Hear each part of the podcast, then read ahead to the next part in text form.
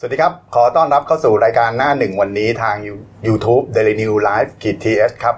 วันนี้วันพุธที่ 15 พฤษภาคม พุทธศักราช 2562 ครับ พบกับผมชายประถาคามินครับ คุณวราวุฒิคุณสมบัติครับหัวหน้าข่าวหน้าหนึ่งคุณปีรพัฒน์เกื้อวงศ์ผู้ช่วยหัวหน้าข่าวหน้าหนึ่งสายการเมืองครับ วันนี้เริ่มต้นที่ข่าวอันเป็นมงคลครับ เมื่อวานนี้พลเอกประยุทธ์จันทร์โอชานายกรัฐมนตรีกล่าวภายหลัง เป็นประธานการประชุมคณะรัฐมนตรีว่า พระบาทสมเด็จพระเจ้าอยู่หัวทรงมีพระราชกระแสขอบใจประชาชนทุกหมู่เรา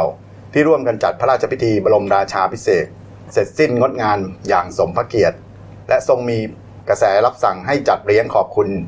ทหารตำรวจภาครัฐ ภาคเอกชน ประชาชนจิตอาสา และหน่วยงานที่เกี่ยวข้องต่างๆ โดยขณะนี้รัฐบาลกำลังวางแผนการจัดเลี้ยงอยู่ ซึ่งงานจะจัดขึ้นก่อนวันที่ 24 พฤษภาคม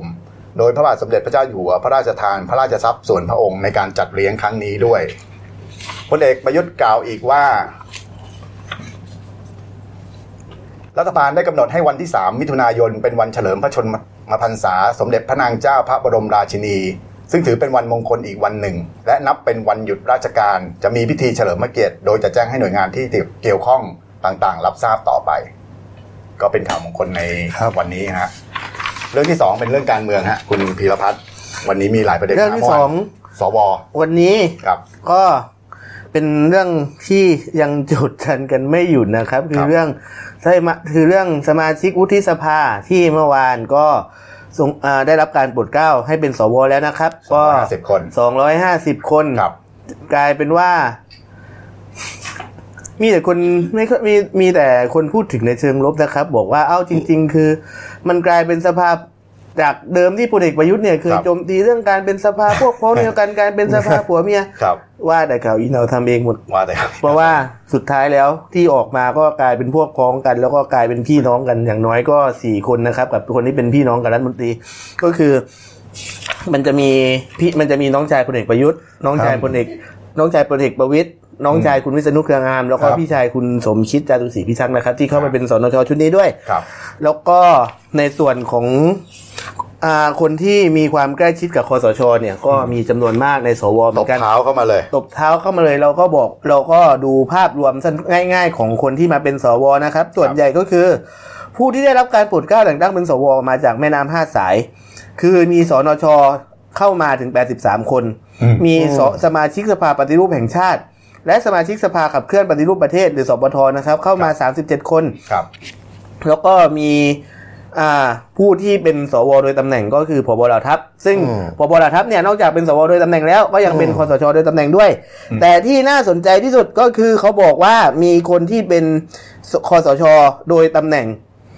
คือเป็นรองหัวหน้าคสชเข้ามาเป็นสวด้วยคือบิ๊กเจี๊ยบนะครับพลเอกธนะศักดิ์ปฏิมาประกรอ๋อครับ แล้วก็อดีตรองนายกอ่าบิ๊กอ่าบิ๊กเข้พลเรือเอกณรงค์พิพัฒนาศัยนะครับ อ่านี่ก็อดีตรองนายกอยู่ก็คือครับ ทำให้สังคมเกิดตั้งคำถามในกรณีสองท่านนี้ และก็ท่านอื่นๆที่เป็นผบเหล่าทัพซึ่งเป็นคสชโดยตำแหน่งขึ้นมาทันทีว่า เป็นเรื่องที่เหมาะสมหรือว่าคสชเป็นคณะกรรมการคัดเลือกสว แล้วเอาคอสชไปเป็นสวเอง อันนี้ก็ มันก็พูดยากนะครับ เพราะว่าครับจริง ๆ คือคณะกรรมการคัดเลือกนี่มันเป็นส่วนที่พลเอกประวิตยวงษ์สุวรรณบิ๊กป้อมเนี่ยเป็นผู้ดูแลอยู่ เราก็ไม่แน่ใจว่าในกรรมการคัดเลือกนี่มีรายชื่อของใครบ้างเนาะครับเพราะก่อนหน้านี้เขาก็พยายามปิดๆอยู่เลยเขาเชื่อกันว่าเป็นคนของคอสชอยู่อืมอ่า แล้วก็นี่คือกลุ่มแรกนะครับ คือกลุ่มคนที่ทำมาจากแม่คือเครือข่ายของแม่แม่น้ำน้ำห้าห้าสาสายยอ่าใช่แล้วก็กลุ่มที่สองอย่างที่บอกนะครับเครือญาติของคนในรัฐบาลเนี่ยก็บอกไปแล้วว่ามีสี่ท่านก็คือ อ่าพลเอกปรีชาจันทร์โอชา น้องชายพลเอกประยุทธ์นายกพลเรือเอกสิทธิสวัสดิ์วงษ์สุวรรณน้องชายพลเอกประวิตยครับครับคุณสมจารุศรีพิทักษ์น้องชายเอ้ยพี่ชายคุณสมคิดจารุศรีพิทักษ์ครับอ่าแล้วก็คุณเจพลอากาศตรีเฉลิมชัยเครืองาม น้องชายคุณวิษณุเครืองามนะครับ แล้วก็มีกลุ่มที่น่าสนใจอื่นๆก็คือกลุ่มที่เคยทำงานช่วยเคยทำงานให้รัฐบาลครับอย่างเช่นคุณอาทวินเปลี่ยนสี ซึ่งเป็นเลขาสภาความมั่นคงเก่า แล้วก็เคยเป็นอดีตลขาสมาความอ่าสภาความมั่นคงแล้วก็เคยเป็นที่ปรึกษาส่วนที่ปรึกษาส่วนตัวด้านความมั่นคงของพลเอกประวิตยวงษ์สุวรรณครับพลเอกอักษราเกิดผลอดีตหัวหน้าคณะพูดคุยสันติสุขชายแดนภาคใต้อืมคุณจีรชัยมุนทองด้วยนะครับ อดีตคณะกรรมการสอบสวนข้อเท็จจริงโครงการจำนำข้าว อดีตปลัดกระทรวงเอ้ยอดีตปลัดสำนักนายก เป็นเอ่ออดีตปลัดสำสำสำนักนายกอ่าแต่ว่าที่ดัง ๆ ก็คือเขาเป็นอดีตปะอ่าเลขาสคบอ่าซึ่งท่านนี้ทำเรื่องจำนำข้าวนะครับครับอ่าคุณดวงพรรอดพยาธิอดีตอธิบดีกรมการค้าต่างประเทศครับซึ่งดูแลเรื่องการระบายข้าวครับ แต่ทีเนี้ยที่พูดกันว่ามันเป็นสภาคนกันเองเนี่ย ส่วนที่ชัดที่สุดก็คือ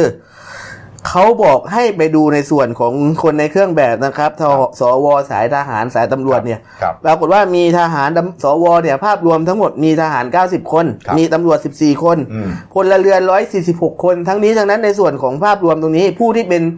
ผู้หญิงเนี่ยมีแค่ 26 คนทำให้เขาบอกว่าอ้าวทำไมสวชุดนี้มันไม่มีความเท่าเทียมทางเพศเลยอืมผู้หญิงแค่สิบยี่สิบหกคนเท่านั้น แล้วก็ ความใกล้ชิดส่วนที่เป็นความใกล้ชิดก็คือ คนที่มีความสัมพันธ์ใกล้ชิดกับบิ๊กป้อมเนี่ยอ่าก็เข้ามาในสนชหลายคนนะครับ อย่างเช่นอ่าบิ๊กเยิ้มนะครับพลเอกธวัชชัยสมุทรสาคร อดีตแม่ทัพภาคสองครับบิ๊กเคพลเอกเทพพงศ์ทิพยจันทร์อดีตปลัดกระทรวงกลาโหมอ่า แล้วก็คนนี้พันเอกทวัชชัยสมุทรสาครอืมอ่าในภาพเนี่ยครับฮะครับ แล้วก็มีเพื่อนเตรียมทหารรุ่นหกของตทหกของพลเอกประวิตยเช่นพลเอกเลิศฤทธิ์เวชสวรรค์นะครับอืมพลเอกนพดลอินทปัญญา หรืออาบิ๊กกี้นะครับ อดีตสนชคติดโผล่เลยอะแล้วก็พลเอกบุญสร้างเนียมประดิษฐ์ครับพลเอกอู๊ดเบื้องบนอ่าอย่างนี้ก็คือพวกอทหกเหมือนกันครับแหมชื่อคุณหูหมดเลย แล้วก็นี่คือส่วนคนใกล้ชิดบิ๊กป้อมนะครับ แล้วก็จะมีส่วนคนใกล้ชิดบิ๊กตู่อีกก็คือ เพื่อนตท12ที่เข้ามามี บอกว่าจะมีรายงานข่าวว่าตท12 เข้ามาจำนวนถึง 28 คนนะครับ โอ้โหอืมอย่างเช่นพลเอกพลตรีกลชัยสุวรรณบูรณ์อ่าพลเอกประสาทสุขเกษตรพลเอกวรพงษ์สง่าเนตรพลเอกอัคนิตหมื่นสวัสดิ์ครับพลเอกยอดยุทธบุญญาธิการพลเอกโปฎกบุนนาคพลเอกสิงห์ศึกสิงห์ไพรอ่า แล้วก็ ยังมีคนที่น่าสนใจอีกคนก็คือพลตำรวจโทวิบูลบางท่าไม้นะครับ ซึ่งเป็นอดีตผู้บัญชาการตำรวจตรวจคนเข้าเมือง ท่านนี้เนี่ยคู่เคยเป็นคู่เขยพลเอกประยุทธ์ก็เลยบอกว่าอ้าวจริง ๆ แล้วก็พูดง่าย ๆ ว่าที่เคยบอกว่าหลังที่เคยบอกในทำนองว่าไม่เอาสภาที่เป็นคนใกล้ชิดหรือสภาผัวเมียเนี่ย มันกลายเป็นว่ามีการตั้งคนใกล้ตัวกันหมดเลย ก็ เรื่องต่อมาที่เขาโจทย์จันทร์คืออะไรรู้ไหมคุณเอ๊ะเดี๋ยวนี้เรื่องเรื่องเงินภาคป่ะภาคเอกชนผมไม่ค่อยเห็นชื่อเท่าไหร่นะไม่ค่อยเห็นเลยน้อยมาก เดิมเนี่ยจะมีประธานสภาหอการค้าประธานอะไรเงี้ยนั้นจะต้องไปติดมาสองสามคนผลเนี่ยเที่ยวนี้ไม่ไม่เห็นเลยมีเลยนะผมพยายามนั่งดูชื่อไม่ได้พี่เดี๋ยวแตน้อยกมาแถกวอ่ามีแต่มีแต่พวกสนชมีแต่สนชเก่ากับทหารอ่อ่าแล้วก็คือประมาณว่าอ้าวครับจากกรณีที่เกิดขึ้นนี้ทำให้เกิดข้อวิพากษ์วิจารณ์อะไรตามมาคุณรู้ไหมอืมเรื่องที่ตังค์สำเรื่องเงินเรื่องเงิน อันดับแรกก็คือ งบประมาณสวที่กกตชุดนี้จัดไว้ให้สรรในการสรรหาสวนะครับ1,300ล้านบาทครับอืม1,300ล้านบาทก็เอาไปจัดอีนี่ไง ก่อนหน้านั้นที่เลือกสวจากระดับตำบลสู่ระดับจังหวัดแล้วก็เข้าใช่ระดับประเทศอะใช่เห็นเป็นข่าววุ่นวายอยู่พักหนึ่งนะอืมซึ่งเป็นการเป็นการเลือกที่อ่านอ่านแทบจะไม่รู้เรื่องเลยเราบอกจริง คือถ้าไม่ถ้าไม่ปล่อยจะเป็นสวอะอ่านแล้วน่ารำคาญมากปวดหัวอย่าใช้คำว่าหน้าลำคาญคืปวอดหัวแบบ ตอนนั้นก็คือเขาคัด คนให้ได้ 200 คน แล้วก็อ่าส่งไม่กสชจิ้มอีก 50 คนอืมก็เอ๊ะส่งไปกสชจิ้มเหลือ 50 คนใช่ป่ะอ่าจาก 200 จิ้มเหลือ 50 เนาะอ่าอ่าแล้วก็สสสนชเนี่ยจะเอ้ยไม่ใช่สวเนี่ยจะเป็นโดยตำแหน่งอีก 6 คนแล้วที่เหลือก็คือคสชจิ้มอ่าฮะแต่เป็นเสร็จก็คืองบประมาณที่ในการสรรหานี่1,300 บาทโอ้โหแต่มีคนเหน็บแนมเลยบอกว่าผมป่ะ ผลจากการสรรหาเนี่ยอ่าน่าจะใช้แค่ราคาบัตรเติมเงินร้อยเดียวก็พอ บอกให้โอ้โหเสียบอกว่าหายจะเอาไก่ก็เปิดไลน์กรุ๊ปเอาเอ้ยแล้วก็ทำทำสงสัยอีกนิดนึงเขามีรายชื่อ 50 คนนั้นคืออะไรผมผมอ่านแล้วผมก็งง อ๋อ เป็นรายชื่อสำรองครับอ่ามันจะมีรายชื่อสำรองอยู่จำนวนหนึ่งก็คือไอ้อันนี้น่าจะเป็นพวกที่ที่คัดเลือกเข้ามาป่ะเราไม่ๆผ่านป่ะเออเขาจะหรือเปล่า เออคือเป็นพวกที่คัดเป็นพวกที่คัดเลือกมาจากไอ้รอบนั้นน่ะไอ้รอบอ๋อ ไอ้รอบไอ้รอบบ้านไอ้ไอ้รอบจากหมู่บ้านอะไรไอ้รอบประมาณนั้นจากเล็กไปใหญ่ อ่า แล้วก็มันคือบัญชีมันบัญชีมันจะมีครับบัญบัญชีมันจะเป็นจำบัญชีเต็มจำนวนเป็นจำนวนนั้น แต่คสชคัดออกมาจำนวนหนึ่งอ๋อที่ได้เป็นสวตัวจริงแล้วที่เหลือก็เอาไปเป็นแบบนั่งสำรองก่อน สำรองคือเผื่อใครลาออกเผื่อเสียชีวิตอะไรเงี้ยเหปอระมาณนั้นอ๋อเพราะว่าคือคุณอ่าคือที่เราคือที่เราเชื่อว่ามันเป็นส่วนของคัดจากคัดจากตอนที่กกตทำพิธีกรรมอ๋อครับคัดนะอืมเพราะว่าเพราะว่าในห้าสิบคนที่เห็นเนี่ยก็คือไม่มีชื่อไม่มีชื่อแบบคนกันเองเลยอ่าใช่ใช่ใช่ก็เลยกลายก็เลยกลายว่าถูกวิพากษ์วิจารณ์หนักนะครับ เรื่องงบประมาณในการสรรหาเรื่องงบประมาณในการใช้เท่าไหจ่าร่ยนะพันหนึ่งพันสามร้อยล้านบาทครับ แต่ผลที่ได้มาก็คือแต่เงินร้อยเดียว ก็ไม่รู้นะมีคนพูดในเน็ตนะเราไม่ได้พูดเองอ่าเขาบอกเขาบอกว่าเอาจริง ๆ คือถ้าสำถ้าสรรหาแค่นี้เปิดไลน์กลุ่มเราก็ได้ แล้วก็จะเอาใครก็ดึงเข้ามาแล้วก็คุยอ่าแค่นั้นแหละ แต่ก็เงินเดือนเยอะไหมสวเออเมื่อวานเขียนกับแก้มไปนะจำไม่ได้แล้วอ่าเงินเดือนอะผมมีผมมีเงินเดือนบวกเงินประจำตำแหน่งเนี่ยถ้าเป็นประธานนะหนึ่งแสนหนึ่งหมื่นเก้าพันเก้าร้อยยี่สิบบาท ถ้าเป็นรองประธานหนึ่งแสนหนึ่งหมื่นเจ็ดพัน เจ็ดร้อยสี่สิบบาท แล้วประชุมได้เบี้ยครั้งเท่าไหร่สครับวเองเนี่ยได้หนึ่งแสนหนึ่งหมื่นสามพันห้าร้อยหกสิบาท มีคนคิดเสร็จเลยนะ ในวาระการดำรงตำแหน่งห้าปีเนี่ยใช้งบประมาณทั้งสิ้นหนึ่งพันเจ็ดร้อยโอ้โหสี่เยอะอะหนึ่งนี่รวมยังไม่รวมพวกนี่เฉพาะเงินเดือนเงินเอตำอแหน่งอ่านี่ไม่รวมพวกเบี้ยประชุมพวกค่าดูงานอะไรอีกนะอ่าอ่าพวกสิทธิพิเศษก็ยังไม่รวมอืมก็นั่งเครื่องบินฟรีเหมือนสอสอป่ะ ไม่เรื่องเครื่องบินฟรีเดี๋ยวมันต้องรอระเบียบใหม่ครับอ๋อตรงนี้ไม่อยากพูดเท่าไหร่อ่าแล้วก็คือปรากฏว่าอ้าวพอมีการประกาศชื่อสวกันไปแล้ว เราก็พบว่าอืมเพิ่มอีกนิดนึงอืมคนกันเองเยอะมากอ่าคือบางคนก็เป็นคนที่เราคุ้นหน้าคุ้นตามาตั้งแต่ยุคคอมชนะครับมีคุณที่เห็นก็อย่างคุณก้านรงค์จันทิกเนี่ยอืมคุณคำนูนสิทธิสมานเนี่ยอืมคุณ อ่าสมชายแสวงการคุณเนี่ยสมชายแสวงการคุณตวงอันทชัยก็คือ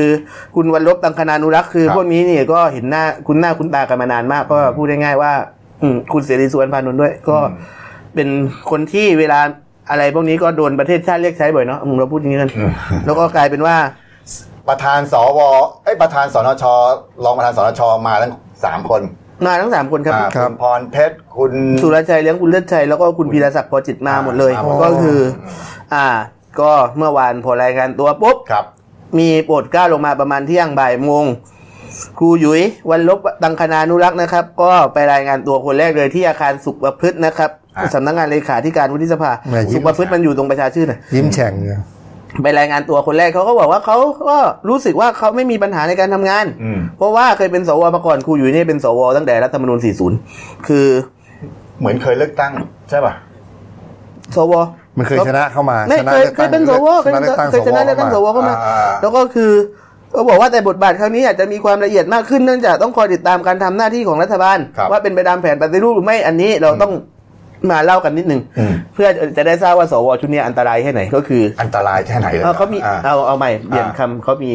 พูดได้ว่ามีภาระหน้าที่แค่ไหนเออก็คือฟังดูดีขึ้นหน่อยก็คือครับประมาณว่าอันดับแรกครับก็คือเขาจะต้องโหวตเลือกนายกร่วมกับสภาผู้แทนราษฎรนะครับอ่าเท่ากับสวสต็อกไว้แล้ว 250 เสียงแล้วแต่จะอ่าสวิงเท่าใครอ่าอันที่สองก็คือ สวมีหน้าที่ในการตรวจสอบติดตามรัฐบาลให้ต้องดำเนินการตามแผนยุทธศาสตร์ของชาติอ่า ถ้าไม่ดำเนินตาคือรัฐบาลเนี่ยครับต้องมีการทำรายงานส่งสวตลอดว่าอ่า คุณได้ดำเนินการไปตามแผนยุทธศาสตร์ชาติแค่ไหนอย่างไรแล้วครับถ้าไม่มีการดำเนินการสวสามารถยื่นถอดถอนรัฐบาลต่อ เอ้ยยื่น ยื่นให้ปปสำนักงานปปชตรวจสอบรัฐบาลข้อหาแล้วเลยการปฏิบัติหน้าที่ได้นะครับนำไปสู่การถอดเขียนถอนไว้ในได้รัฐธรรมนูญด้วยเลยใช่ไหมเรื่องนี้ อยู่ในกฎหมายลูกอ่าในอยู่ในกฎหมายลูกพรบอ๋อปโอเคปชอ่าก็คือพูดง่ายๆว่าอำนาจมันเยอะขึ้น จากครับการที่เดิม สวทำหน้าที่แก้กันกรองกฎหมายเท่านั้นอ๋อก็ไอหน้าที่เนี่ยก็คือเขากลัวว่ามันจะมีการตีรวนรัฐบาลได้เรื่องที่แบบ บังคับให้ทำตามยุทธศาสตร์ชาติเนี่ยครับอืมเรียกว่ามาคุมรัฐบาลได้ไหมใช้คำนี้ได้ไหมก็กึ่งกึ่งๆอยู่กึ่งกึ่งๆอยู่นะอืมแล้วก็อีกอย่างหนึ่งคือคุณวันลบเนี่ยก็บอกว่าเอ่อเรื่องการโหวตนายกนั้นเขาส่วนตัวเขาเห็นว่าพลเอกประยุทธ์เนี่ยเหมาะจะทำหน้าที่ต่อ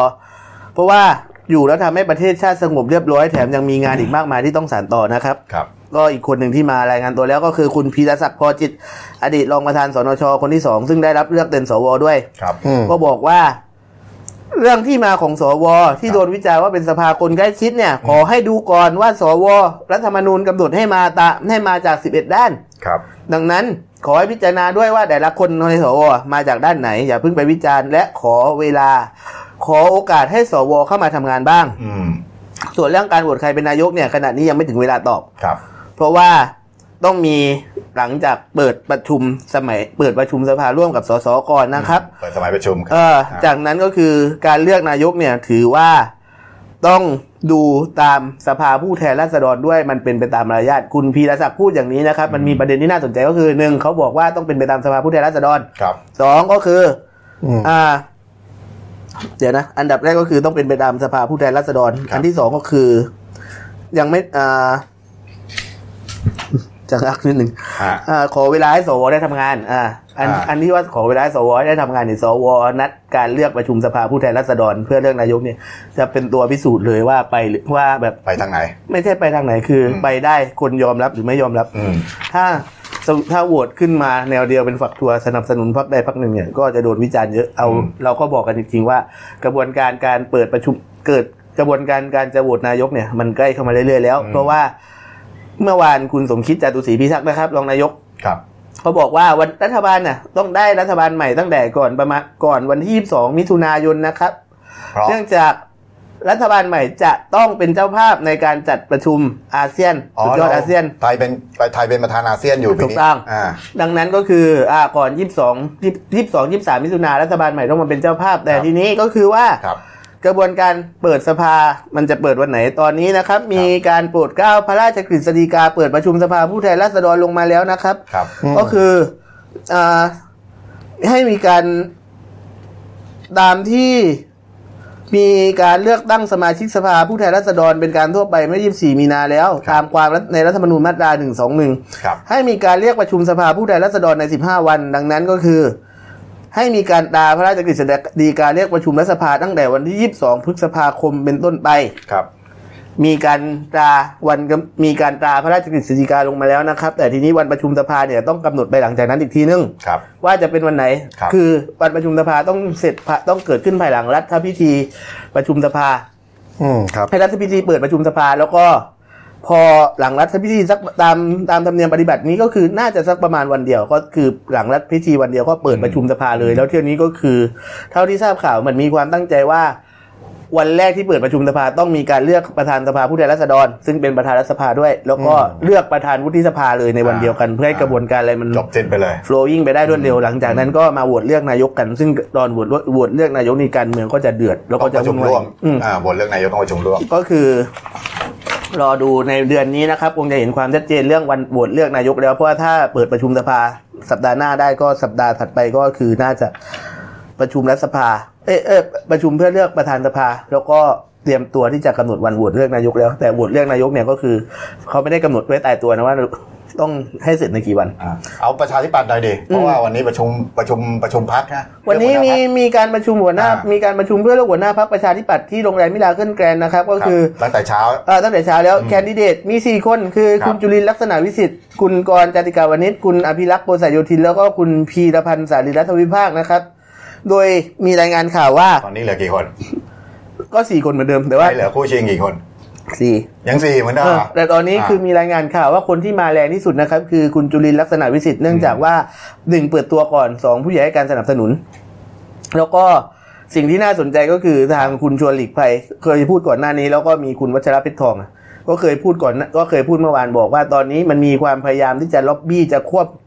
ครอบงำควบคุมพักประชาธิปัตย์ผ่านการเลือกหัวหน้าพักอยู่ เพื่อให้มีการสวิงเสียงสสไปยังกลุ่มใดกลุ่มหนึ่งในการโหวตเลือกนายกอืม โดยที่มีการมาต่อรองเก้าอี้ตำแหน่งว่า อ้าว ถ้าประชาธิปัตย์ยอมมารวมกับเราตำแหน่งเก้าอี้ไหนก็เอาไปได้อืมแล้วไปคุยกับพวกที่หวังจะเป็นรัฐมนตรีสักครั้งในชีวิตก่อนตาย ก็ให้เขาคือไปคุยกับคนกลุ่มเนี้ยเพื่อให้มีการสนับสนุนหัวหน้าพักที่สามารถดึงดึงเสียงพักอะไปรวมกับพักฝั่งหนึ่งอืมฝั่งใดฝั่งหนึ่งได้ ตอนนี้ก็พูดง่ายๆว่า ประชาธิปัตย์เนี่ยก็อยู่บนทางสองแพร่งเหมือนกัน เพราะว่าครับการตัดสินใจเที่ยวนี้ลำบากมากใช่จะไปอยู่ฝั่ง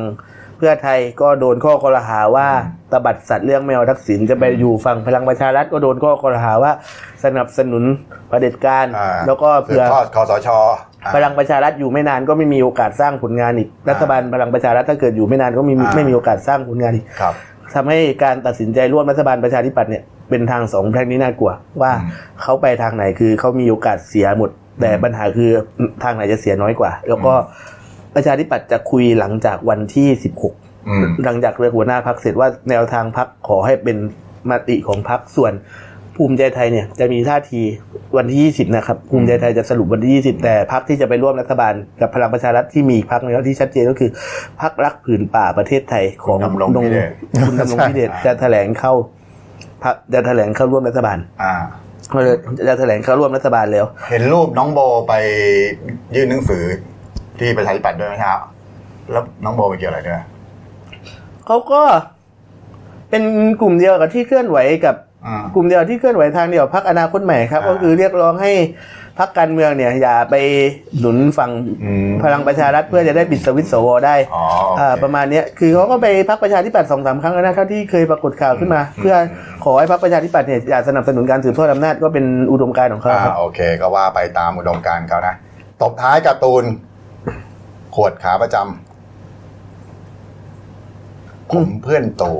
อ๋อนี่ที่อืมที่จอดกันเต็มนี่พักเล็กใช่ไหมครับอ่าไม่ใช่หมายถึงไอ้เนี่ยเปิดเข้าจะเปิดไอ้เนี่ยเปิดมาเปิดใบกันเข้าสภาก็เตรียมเตรียมเข้าไงอ๋อเออไม่ใช่เราว่ามันหมายเออเออพักเล็กตอนแรกเราคิดว่าหมายถึงสสเราคิดว่ามันหมายถึงสวเพราะสวเพื่อนเขาตรงนั้น อืมผมเพื่อนตู่เลยนะเอออ่าโอเค ก็ครบถ้วนกระบวนความเรื่องการเมืองนะครับก็พักกันสักครู่ครับเดี๋ยวพบกันเบรกหน้าครับ จากหน้าหนังสือพิมพ์ สู่หน้าจอมอนิเตอร์ พบกับรายการข่าวรูปแบบใหม่ หน้าหนึ่งวันนี้ โดยทีมข่าวหน้าหนึ่ง หนังสือพิมพ์เดลิวิวออกอากาศสดทาง YouTube d e l i n e w l i v e ขีดทีเทุกวันจันทร์ถึงศุกร์ 10นาฬิกา30นาทีเป็นต้นไป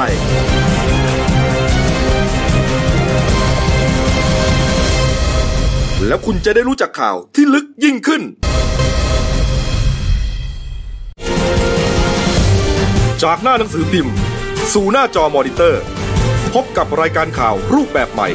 หน้าหนึ่งวันนี้ โดยทีมข่าวหน้าหนึ่ง หนังสือพิมพ์เดลิวิวออกอากาศสดทาง YouTube d e l i n e w l i v e ขีดทีเทุกวันจันทร์ถึงศุกร์10นาฬิกา30นาทีเป็นต้นไป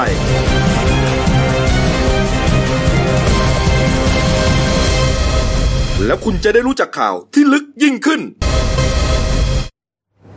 ครับกลับมาพบกันช่วงที่สองของรายการครับ คุณพิเชษฐ์รื่นกิน ครับ ผู้ช่วยหัวหน้าข่าวหน้าหนึ่งพลโทมนัสอ่วมศาลตัดสินจำคุกอีก 40 ปีอ่าก็คงจะจำกันได้นะคค้ารับมนุษย์ลงใช่ตาครับตอนนั้นอืมเป็นข่าวดังมากคือเลยพลโทมนัสเนี่ยเป็นอดีตผู้ทรงคุณวุฒิกองกองทัพบกนะครับครับ ก็คือโดยพิพากษาตัดสินไปแล้ว จนจนเมื่อวานนะครับครับก็มีศาลอาญาได้ตัดสินเพิ่มโทษขึ้นมาอีกอืมก็คือ ก็คือพลพลโทมนัสเนี่ย ฮะเขาได้ร่วมกับร่วมกับพวกนะครับครับทำการค้ามนุษย์โรฮิงญาเนี่ย ครับ จนมีการกระทำความผิดในการค้ามนุษย์แล้วก็ฟอกเงินอืมจำหน่ายโอนกรรมสิทธิ์ใดๆเนี่ยอืม จนได้เงินในในการค้ามนุษย์เนี่ยมารวมกันถึง 443 ล้านบาทนะคยรัอบดเงินหมุนเวียน ใช่ครับ ฮะ แล้วเขาเอาเงินเนี่ยไปไปฟอกเงินในการไปซื้อที่ดิน 27 แปลงจังหวัดสตูล7ล้านบาทครับ ซื้อก่อสร้างโรงแรมไมเซเว่น27ล้าน โอ้โห ซื้อรถยนต์หรูเรือหรู อ่าก็อีกก็อีกหลายล้านนะครับ ก็เหตุเกิดที่จังหวัดระนองสงขลาสตูลกระบี่ ครับซึ่งเป็นการเกี่ยวพันกัน4จังหวัดนะครับ อืม ส่วนส่วนขายใหญ่แต่ละจังหวัดที่ที่มาร่วมนี่ก็มีนายปัจจุบัน หรือโกโต้ง อ่า อังโชตพันธ์นะครับ คนนี้อดีตนายกอบตสตูลเนี่ยเขาก็ดูแลในพื้นที่จังหวัดสตูลอ่านายบรรจงปองผลหรือโกจง อดีตนายกเทศมนตรีประดังเบซาครับคนนี้เขาก็คุมเครือข่ายที่สงขลาอืมแล้วก็สำหรับมนัสพลโทมนัสคงแป้นนะครับอดีตผู้ทรงคุณวุฒินี่เขาก็จะดูแลดูแลแบบมันเป็นศูนย์กลางภาพรวมอะใช่ครับอืมจะมี ร้อยตำรวจตรีนราธรสัมพันธ์ อดีต สวปกกสสพจวระนองนะครับ นี่ก็ดูแลที่จังหวัดระนอง ครับ ส่วนส่วนอีกคนพันตำรวจโทชาญอู่ทองครับอันนี้คนนี้เขาจะดูแลที่สุราษฎร์ธานี คือเป็นจำเลยทั้งหมดร่วมกันนะครับ อ่า แล้วก็ศาลก็จะพิเคราะห์นะครับพิพากษาให้จำคุกจำคุกทั้งหมดนะครับครับ สำหรับมนัสเนี่ยโดนพลโทมนัสเนี่ยโดนโดนไปอีก 40 ปี โอ้โห ส่วนแล้ว บรรจงเนี่ยครับโดน 20 ปีครับนราธรโดน 12 ปีครับพลตำรวจโทชาญโดนอีก 10 ปีครับส่วนนายปริญญาโดนอีก 10 ปีครับแล้วให้นับรวมโทษคดีเก่าด้วยนะครับโอ้โหคือเรียกว่าอ่วมจำไม่จำไม่จำกันไม่หวาดโดไม่ไหวครับผู้ต้องหาในคดีนี้ไม่รู้อะเออจำเลยในคดีนี้มีเยอะมากเป็นมีเป็นร้อยคนนะครับอ่าครับก็คัดเฉพาะที่สำคัญมาอ่าส่วนส่วนในกลุ่มนี้นะครับครับมีโดนยกฟ้องสิบสิบท่านอืมก็โดนยกฟ้องไปนะครับ ก็คือมีนายนัทวุฒิระวังภัย นางสาวสิริพรอุดมเลิก นายวิทยา จิรทันยากุลอืมนายหมุดสอและกำพวนครับนายอาเซเจบากา นายจารึกสุวรรณรัตน์ครับนางสรัญญาเตะมาหมัดครับนายฉันธนาวันทองนายประสิทธิ์ครับเหล็มและและและเรือเอกเอ้ยต้องไม่ใช่สิต้องอ่านว่าร้อยเอกวิสูตร บุญนาคนะครับครับอืมก็ตรงนี้ยกฟ้องเนื่องจากไม่มีพยานหลักฐานครับก็โอ้รวมจำคุกไม่ถูกเลยเนี่ยตัวเลก็ขคือเยอะมากเลยเพราะว่าจริงๆคดีนี้มันต้องบอกว่าพี่บอกว่ามันต่างกรรมต่างวาระใช่เกิดขึ้นหลายจังหวัดอ่าแล้วก็รูปที่เราเห็นเนี่ยเขาบอกว่ามีการเขาเรียกอะไรจับเอ่อ ต่างด้าวแล้วก็พวกโรฮิงญาเนี่ยอืมเอาไปซุกไว้ในสวนยางบ้างอืมใช่ตอนนั้นเป็นบนเป็นภูข่าวดังบนมาภูกเขาบ้างอืมกลางภูเขาในใช่ป่าลึกบ้างเนี่ยใช่ก็มีการจับกลุ่มใช่เป็นร้อยเป็นร้อยคนนะฮะอ่าจับครั้งเป็นร้อยคน ตอนนั้นดังมากข่าวครับ ก็คือผมจำได้ว่าตอนนั้นเราเรียกโลหิงญากันแต่แรกครับเล่นขาด้วยกันจนราชบัณฑิตใช้โลหินคำจาให้เปลี่ยนเป็นโลหินจาจ้าเราเห็นจ้าฮะเพราะว่าเป็นข่าวทุกวันเลยตอนนั้นจำได้ผมจำได้โดยคือคือจะเล่าให้ฟังว่าก่อนหน้านี้คดีเนี่ย เมื่อวันที่ 19 กรกฎาคม60 นะครับศาลอาญาก็พิพากษาให้จำคุกจำคุกที่เกิดมาทั้งหมดเนี่ย โดนกันไปคนละเยอะนะครับ 78 ปี 18 ปี 75 ปี เห็นตัวเลขก็จำแล้วก็สำสำหรับพลโทมนัสเนี่ยโดนมา 27 ปี ให้ชดเชยค่าเสียหายครับให้ผู้เสียหายทั้งหมดโรฮินจา 58 คนเนี่ย เป็น 50,000ตั้งแต่ 50,000 ถึงแสนห้าหมื่น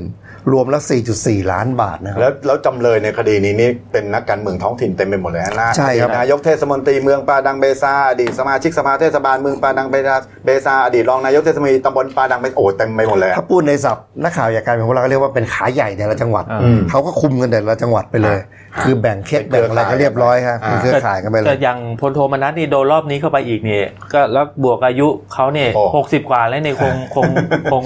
คงคาคุกอะฮะพูดแต่ง่ายแต่เขาให้ติดแต่เขาให้ติดจริงครับติดจริงแค่ 27 ปี อายุแกเท่าไหร่อะหกสิบกว่าแล้ว ใช่ครับ ก็คือเกษียณอาจจะเกษียณสักสองสามปีแล้วอืมครับอืมอืมอืมอืมครับ ถัดมาเป็นข่าวอีกแล้วครับข่มขืนแหม่มอ่าเมื่อเมื่อเมื่อสักสองสามสัปดาห์ก่อนนั้นที่ไหนนะที่เกาะสีชังหรือเปล่าหรือเกาะใช่เกาะสีชังใช่ไหมคฮะรับสีชังวันนี้เกาะพังงานครับอ่าเป็นไงครับคุณเชษลอง ก็เมื่อวานนี้ก็ทางตำรวจอ่าตำรวจภาค8ครันะบฮะแล้วก็ตำรวจภูธรจังหวัดสุราษฎร์ธานี แล้วก็ตำรวจอ่า โรงพักเกาะพังงานครับซึ่งเป็นท้องที่เกิดเหตุที่จังหวัดสุราษฎร์ธานีเนี่ยครับก็พาตัวไอ้มอสหรือว่านายเลวัตอืมหานสุวรรณอายุอืม33 ปีอืมอันนี้เป็นชาวอำเภอขนอมอ่าจังหวัดนครศรีธรรมราคือชไม่ใช่คนพื้นที่เกาะพังงานนะครับเออไม่ไปไม่ทำงานไม่ใช่ที่นั่นพังงานนี่แหละสุราษฎร์ธานีนะครับสุราษฎร์ธานีแต่เขาพื้นเพคือเป็นคนอำเภอขนอมก็มาทำงานที่ร้านเอ่อซ่อมรถมอเตอร์ไซค์ ที่อำเภอเกาะพังงานก็บอกว่าก็ก่อเหตุข่มขืนอ่านางสาวแหม่มนะฮะที่เราใช้ว่านามสมมุติเนี่ยครับอายุ 26 ปีนักท่องเที่ยวสาวชาวนอร์เวย์นะฮะก็เหตุเกิดประประมาณสักตีสามของวันที่ 12 พฤษภาที่ผ่านมาอืมแล้วก็ทางตำรวจเนี่ยเขาก็จับกลุ่มในมอสเนี่ยได้ภายใน 24 ชั่วโมง ก็เขารับสารภาพนะฮะในมอสเนี่ยว่าก่อนเกิดเหตุเขาก็ไปเที่ยวกินกับเพื่อนนะฮะครับก็คงจะกึ่มกึ่มๆมาอืมก็มาเจอผู้เสียหาย แหม่มเนี่ยฮะครับแล้วก็เพื่อนชายอีกคนหนึ่งเนี่ยครับกำลังเดินหากระเป๋าสตางค์อยู่อืมก็ในงานในฮาร์ฟฟูลมูลอะไรของเขาเนี่ยอ๋อฮะแล้วปรากฏว่าเขาก็หากันหาอาจจะหาไม่เจอเขาก็เลยขี่รถ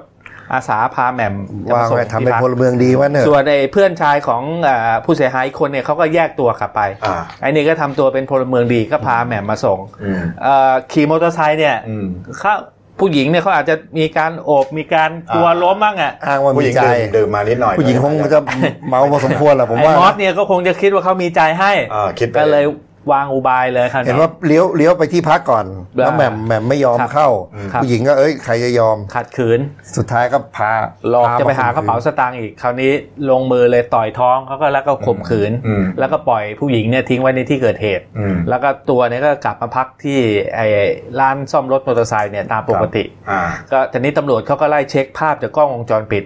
จนกระทั่งจับได้ คือคือจุดหนึ่งที่ตำรวจเขาจับได้เร็วเนี่ยเพราะไอ้รถมอเตอร์ไซค์คันเนี้ย เป็นรถของตำรวจโรงพักเกาะพังงานอ้าวเขาเอาไปซ่อมที่ร้าน อ๋อก็เลยเอามาใช้ไอ้นี่ขับเอามาใช้อ๋ออ๋อขับรถลูกค้ามามาใช้ว่างั้นเถอะก็ใช้เวลาไม่ถึง 24 ชั่วโมงไม่ถึง 24 ชั่วโมงแล้วเขาก็จับได้ครับฮะเขาก็ก็จับกลุ่มไม่ได้ครับแต่นี้ทางเอ่อพลตำรวจตรีอภิชาตินะฮะอภิชาติเอ่อเอ่อบุญศรีโรจน์เนี่ยผู้การจังหวัดภูธรอ่า สุราษฎร์ธานีเขาบอกว่าจากการตรวจสอบประวัติในมอสผู้ก่อเหตุเนี่ยเขาบอกว่า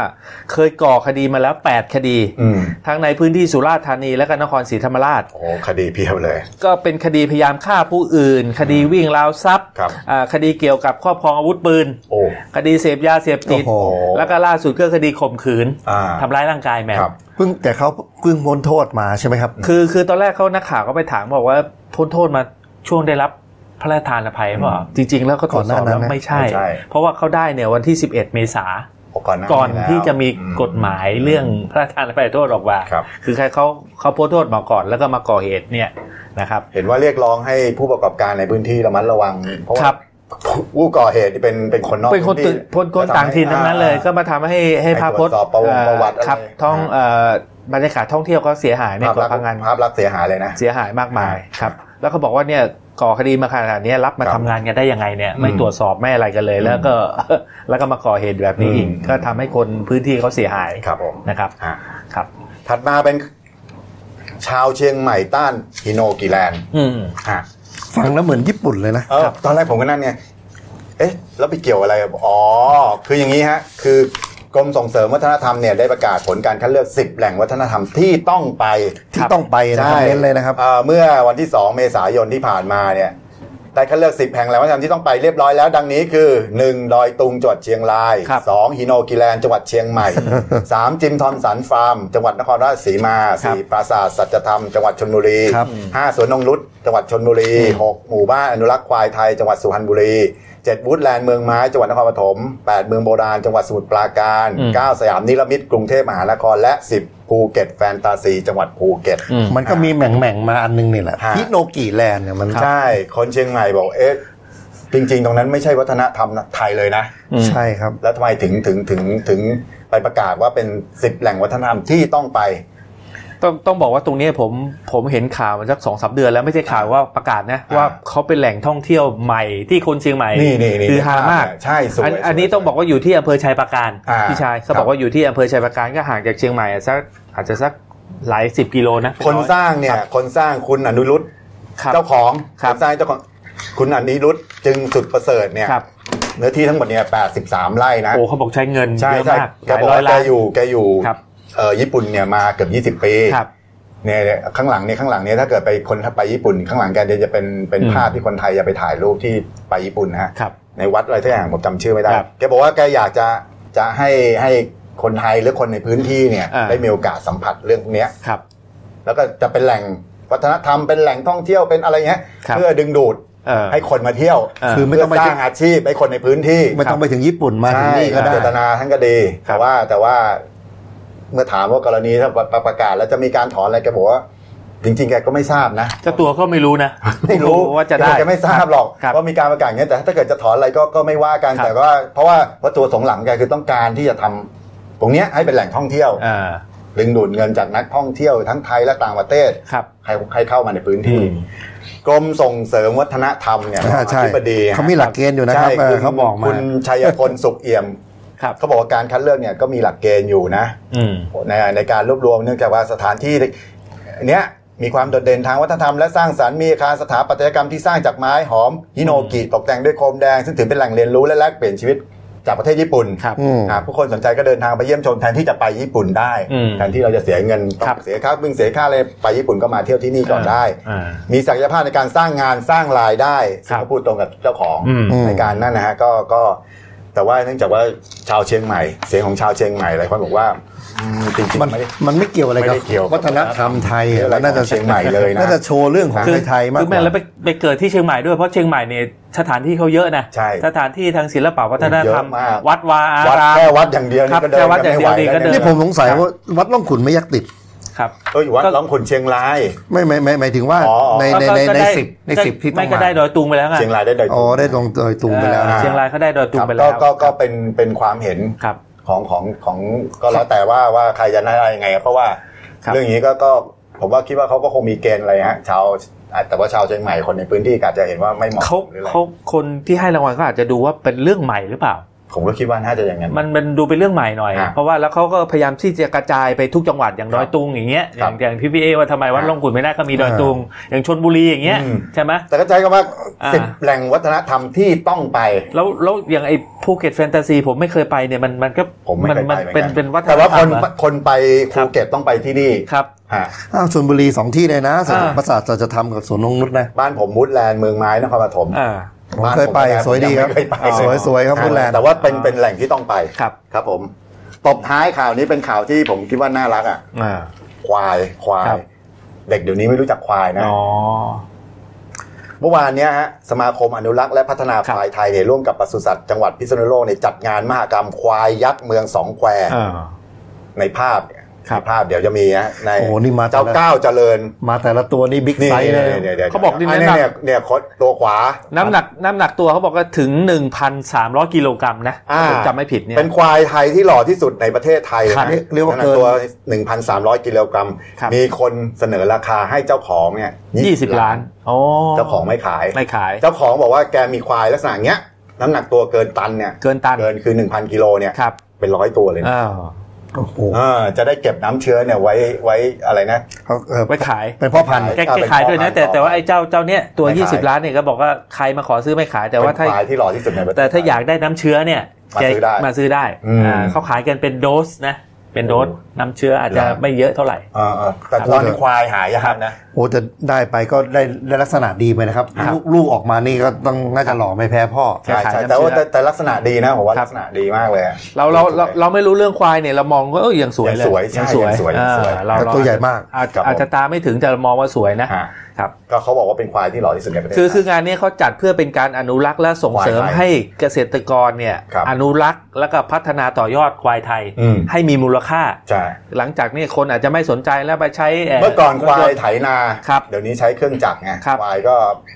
ผมไม่แน่ใจเดี๋ยวนี้เขาใช้ประโยชน์อะไรอะอ่าฮะก็ก็นั่นแต่ว่าควายเนี่ยอึดกว่านะอืมคนบอกว่าอึดกว่าวัวโอ้แต่ที่มาประกวดนี่แต่ละตัวก็ดูเหมือนประมาณว่าได้รับการเลี้ยงดูมาอย่างดีนะครับผมอ้วนท้วนสมบูรณ์ทรงดีสวยด้วยใช่ทรงดีสวยวยแต่ละผมตัวว่านี่สยะทรงทรงดีหมดเลย ใช่ใช่อ่าทรงดีครับโอโอเคครับครับ วันนี้ก็ครบถ้วนติดตามรายการหน้าหนึ่งวันนี้นะครับ ทุกวันจันทร์ถึงวันศุกร์ครับเอ่อวันนี้ลาไปก่อนครับทั้งสามคนเลยนะครับครับขอบคุณมากครับ